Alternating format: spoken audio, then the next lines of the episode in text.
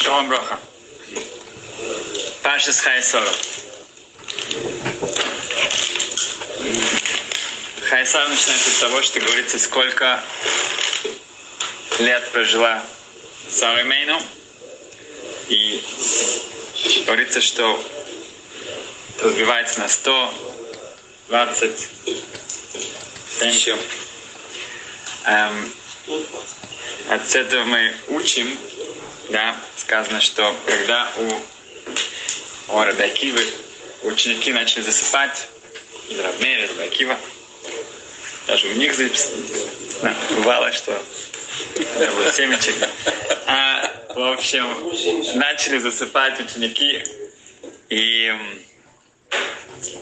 тогда Ребе спросил, за что у Эстера Амалки, царица Эстер, она заслужила, что она была царицей над 127 странами. Он сказал, потому что она была внучкой Сары. Да. Ну, когда он спросил, все проснулись. Да, это самое. И я говорю, да. Имеется в виду, что за каждый год она заслужила страну. Да. За каждый месяц это была какая-то там республика, да, штат. Да, за каждую неделю это была часть, да, как-то несколько городов. За каждый так далее день это был район, да. Надо наполнить свои дни, наполнить свою жизнь. Потому что мы видим это. Настоящая история произошла недавно. Такой Раби Яков Рафими из Равин Америка, он сказал, что если Иннаш Койлель, человек, которого преподает женатым людям, он регулярно ездит в Америку, чтобы собирать фонды на свой Койлель, от этого зависит бюджет, и для человека, который едет за границу, чтобы встретиться с богатыми людьми, которые у них есть желание, да, поддерживать Тору, то что для него очень важно? Конечно, надо знать, с кем встретиться. Да. Кроме этого, чуть ли не самый ключ к успеху – это хороший водитель. Потому что человек приезжает на короткое время, да, не может там быть месяцами. Ему нужно встретиться со всеми, сколько возможно. Иногда это нужно в один вечер успеть на эту свадьбу, и туда, на этот прием, и туда, к этому домой, и так далее. И одновременно нужно быть в нескольких местах. Если есть хороший водитель, тогда действительно ты сможешь, да, он тебе посоветует, у него есть опыт, да, это успеть, и максимально какая-то будет из этого польза, прибыль. Но если нет, если у тебя какой-то там такой шлемазл, который там постоянно в пробки попадает, он не знает, куда ехать, он заблудился, и так далее, тогда ты можешь там проторчать много времени, но, к сожалению, да, может быть, ты сможешь оплатить свой билет, да, туда-обратно. Окей, значит, у этого Рушкоя, у него был отличный водитель, еврей, нерелигиозный, который действительно каждый год он забирал, но они, да, ездили, и вот так он возвращался, у него была возможность содержать этот коль. Началась корона, поэтому все, он не смог поехать. Но потом, наконец-то, когда уже все с прививками и так далее, он звонит своему водителю, Йоси, говорит, вот, я прилетаю, забирай меня, пожалуйста. Хорошо, договорились. Прилетает в аэропорт, встречает, он смотрит, Йоси не может его как-то, ну, видеть, где он обычно его встречает, прямо там. И вдруг он видит перед собой кого-то, кто очень похож на Йоси, но он в кипе, с бородой. Говорит, Йоси, это ты? Говорит, да? Да. Что? Ну, он говорит, что с тобой не так. Наоборот, да, как бы сейчас все как надо. Говорит, что не так. Говорит, Йоси, ну что произошло? Корона, что? Говорит, окей, я расскажу, садись в машину, я вам расскажу по пути. Окей, хорошо знаю. Не сели в машину, я начал рассказывать. Примерно год до этого он все еще как профессиональный водитель, у него есть реклама. Звонит ему человек, не еврей, и говорит, что у меня просьба к вам, да, мне нужно попасть а через 3 дня в одном месте, это Центральная Америка, это примерно 7-8 часов на машине забираться. Там огромнейший какой-то лес. Вот в середине этого леса мне там встреча, мне нужно туда попасть. Ну, звучит немножко странно, как-то подозрительно, когда... Но он спросил его, как вас зовут, то все, что как. Он узнал об этом человеке. Он говорит, все нормально с ним, все нормально, ничего подозрительного нет. Тот говорит, я вам перевожу уже деньги, авансы, все, да, как бы, ну, все чисто, спокойно. Хорошо, ну, как бы, на целый день и корона, там не то, чтобы так много, да. Вот, окей. Они очень рано, чуть ли там ночью выезжают, чтобы попасть туда, пока светло, потому что это лес, там нужно было там, машину как-то перебрать, нужно было какой-то полуджип, чтобы проехать, там действительно были, не везде были настоящие нормальные улицы. И они едут. Ну, если он профессиональный водитель, он не будет сейчас допрашивать его, а что, куда мы вообще собираемся, окей? Поэтому они приезжают, общаются, это самое, рассказывают о себе, ты рассказываешь о себе, но ну, так, все так общее, да, как в Америке принято, общее, ничего частного. Хорошо. Они, наконец-то, добираются со всеми там GPS, Waze и все что угодно, наконец-то нашли это место, действительно там такой какой-то большой особняк, такой большой дом в середине леса, очень необычно выглядит. Он его высаживает и говорит, хорошо, мне примерно нужно будет час здесь провести, и я возвращаюсь сюда. Хорошо, подожди меня здесь. Он уходит. И вдруг, через проходит 10 минут, он видит, что этот человек бежит. Прямо такой, да? Просто открыть окно. Он говорит, я тебя прошу, уезжай отсюда на километров 10-12. И когда будет время, я тебе позвоню, ты вернешься сюда. Я не хочу, ты здесь не можешь оставаться. Странно, окей. Ну ладно, тебе платят, ты делаешь свою работу. Да. Он действительно уезжает, старается вспомнить точно, как, чтобы потом найти по всем этим лесам. Уехал туда примерно на 10-12 километров. Через 50 минут звонок. Элиэзер, можешь меня забрать. Хорошо. Он находит дорогу обратно, забирает его, и они начинают путь. Но насколько бы он был таким профессиональным титульным человеком, но его любопытство... Он говорит, я очень извиняюсь, Найнка, он очень вежливо, тактично. Могли бы мне объяснить, зачем мы сюда приехали, да? И что это было, что прибежали ко мне, должен был ехать, приехать, к чему все это? Ну, и они так уже почти так разговорились, и хорошо, я тебе расскажу. Говорит, дело в том, что несколько лет назад, рассказывает этот человек, он заболел раком. И он очень состоятельный человек. И он как бы пробовал в разных больницах, разные доктора, разные врачи, разные методики, все, что не... Да, и химиотерапия. Все, что бы он ни делал, к сожалению, болезнь возвращалась обратно. И сейчас, пару месяцев назад, мы сказали, что врачи просто нету, у них нету никакой возможности ему помочь. Он пытался разные альтернативные, это все. Пока ему не сказали, что есть один человек, который называют, в общем-то, колдуном. Колдун. В Америке тоже есть. В Америке все есть. И там он как-то заклинаниями разными и так далее, с такими духами и так далее, он как-то помогает людям, которых уже все, никто им не мог помочь. Насчет медицинское, они помогают, он помогает им. Да. Деньги там, бешеные деньги, нужно заплатить, все наличными и так далее. Но действительно есть многим это работает. Но ему нечего терять, деньги есть. Хорошо, она делает. Поэтому я договорился с ним, приехал в этот лес, в это его там, офис так называемый, и там он один, там огромнейший дом, никого там больше нет. Вот там он принимает людей. Окей, я к нему пришел, и ты меня сюда привез. Я к нему пришел. Мы сели, он меня расспросил разные вещи, я записал то все. И потом он начал сеанс.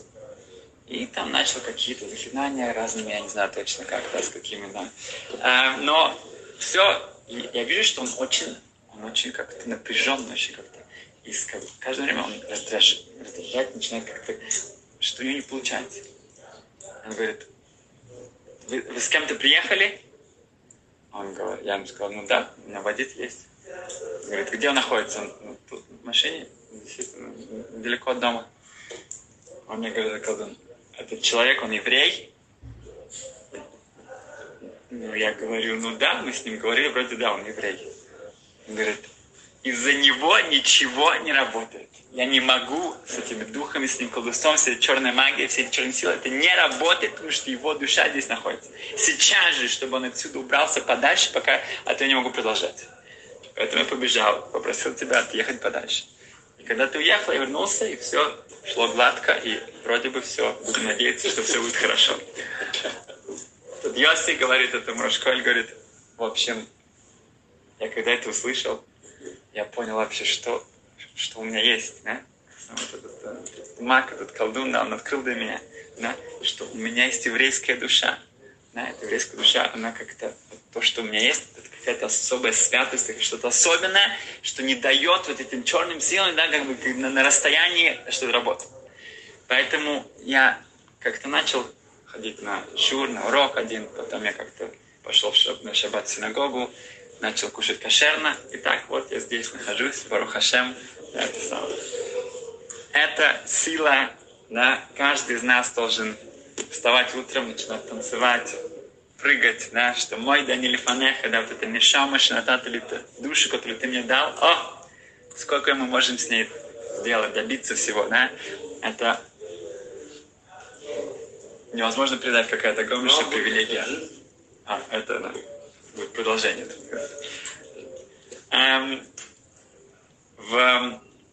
Если мы чуть-чуть вернемся к последней главе, то сказано, что Авраам, он построил Эшель.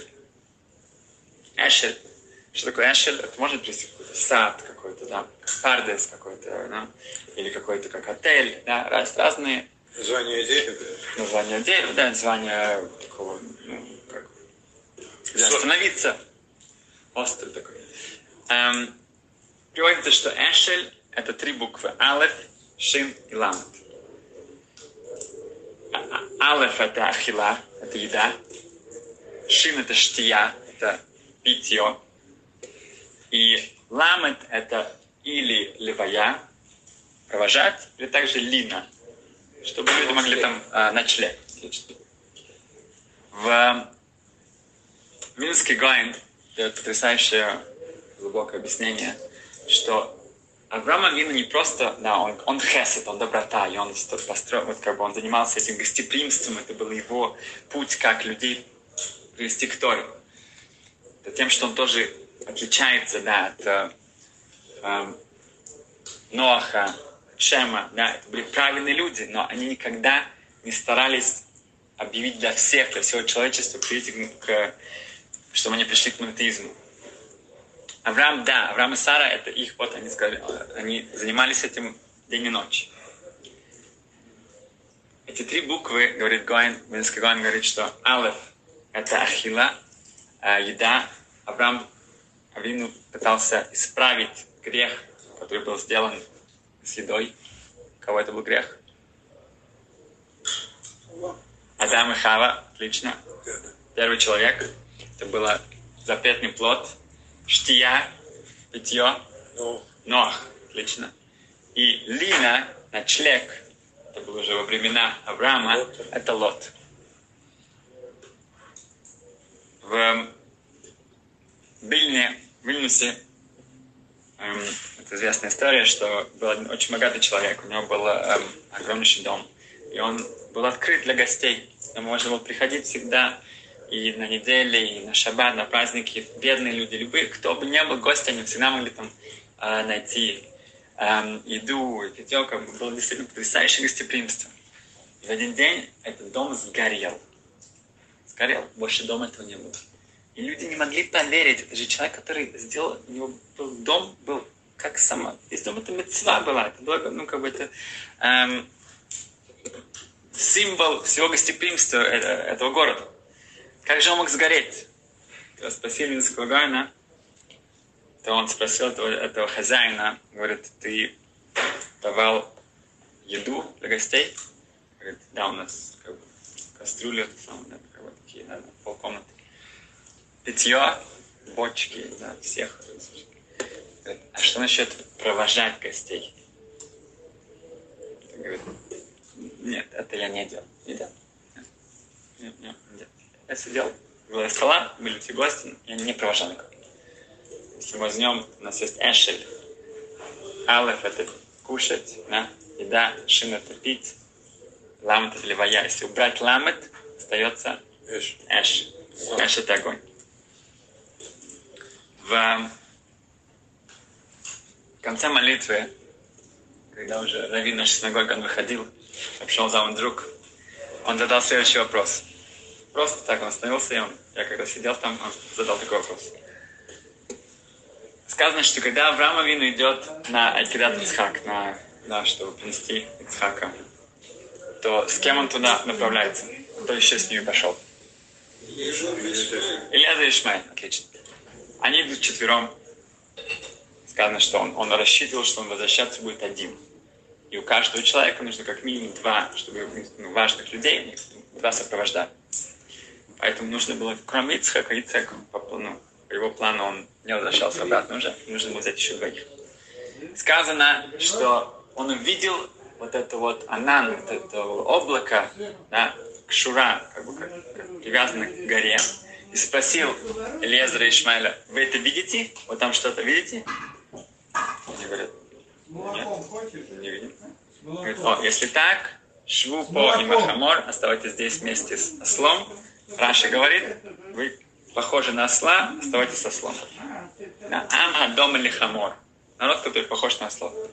Раша вдруг, он говорит: я не понимаю, ты не видишь какое-то откровение, какое-то... Нет руха койдиш, что какого-то, нувуа, пророчества. Ты уже хамор, ты уже становишься ослом. Немножко так, слишком, я говорю по себя, вот я хамор, . Но, если у кого-то нет удара, это самое прочее, он не видит какую-то святую вещь. Саша говорит: все, ты уже вот этот осел, ты со слом, твое место со слом. Очень... так строго, очень резко, Почему? И Равдук сказал потрясающую вещь. Он сказал ответ. Сам вопрос отличный, но ответ просто сладко. Он говорит, что это анан, это облако, это не было какое-то святая, какая-то вещь, которая руха, какое-то прочее. Нет, это было что-то особенное, что-то необыкновенное, что-то необычное. Чтобы вот какая-то вот это вот облако, оно вот так вот прямо было вместе с этой горой, в этом месте. Что-то необычное в этом. Он спросил: вы видите здесь что-то особенное? Нет, ничего особенного. Бывает, как я не знаю, что. Бывает разные случайности. Если вы не способны увидеть что-то здесь особенное, тогда вот это хамор. Хамор — это хумриут, это физическое, это материальность. Да, ты не... Ты живешь в этом мире, и для тебя все, что ты видишь, это все случайность, это все бывает так, Ты не обращаешь внимания на тонкости, насколько вот что-то здесь особенное, тогда вам здесь осталось. И это каждый может как-то себя в этом мотивировать, вспомнить, что наша глава начинается с того, что говорится, что Сара Эмейну, она умирает внезапно. Почему? Говорится, Раша, это Аргуму Ленисен.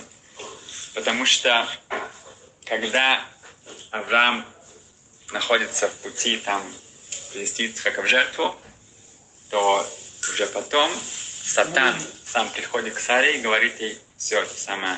Видно, Авраам идет приносить жертву Ицхака. И это то, что делает, что она умирает. Рост царь от страдания того, что больше ее сын нету. Единственный ее сын, все, она умирает. И это очень странно, Сара Эмейну по пророчеству, она выше, чем Авраам. Он говорит Аврааму: слушай ее голоса. Она выше, чем Авраам. Она выросла с Авраамом, они вместе, они все. И почему Авраам может пройти через испытание до конца? А когда Сара, она, как только она об этом слышит, уже это было таким шоком для нее, что не стало. Хайм Шмелевец говорит, что есть такая вещь, как привычка. К чему-то привыкнуть. Да? Истаглут. Почему-то человек начинает с чем-то свыкаться, смирение какое-то. Да? Когда Ашем говорит Аврааму про Акидат Ицхак, он говорит: Авраам, возьми своего сына. А Авраам говорит: какого сына? Твоего единственного сына. Каждый из них единственный. Единственный к матери. Ицхака, твоего любимого сына. Да? Да, он говорит: твоего любимого сына. Он говорит: я их обоих люблю. Нет, Ицхака. Да? Это было потихоньку. Да? Ашем объясняет Аврааму, что сейчас будет происходить. Скоро, да, от тебя требуется, да, принести свою жертву. Это не было вдруг, что на него Ашем вот так вот это все, да, выбросил, да, ну, ошарашил его. Это было что-то постепенно. И это было отличие от того, что вышло от Сары. У Сары это было внезапно. Она не была к этому готова. Так, Хайм Шмелевец объясняет разницу между испытанием и реакцией Авраама. В Гемаре Ктубот рассказывается про Раханина бен Акиной. Он уходит учиться на 12 лет. Когда он приходит домой, то жена как раз убирает дом, и вдруг она как-то чувствует, что кто-то там пришел. И когда она понимает, что это он, порхани шмос, он умирает. Раша говорит: «Нидмали либо питом шезебаль». И казалось в сердце, что внезапно питом, что это ее муж, порха нишмата, ее душа ушла. Не беспокойтесь, помолился, она вернулась, она жила. Все хорошо. Был happy end.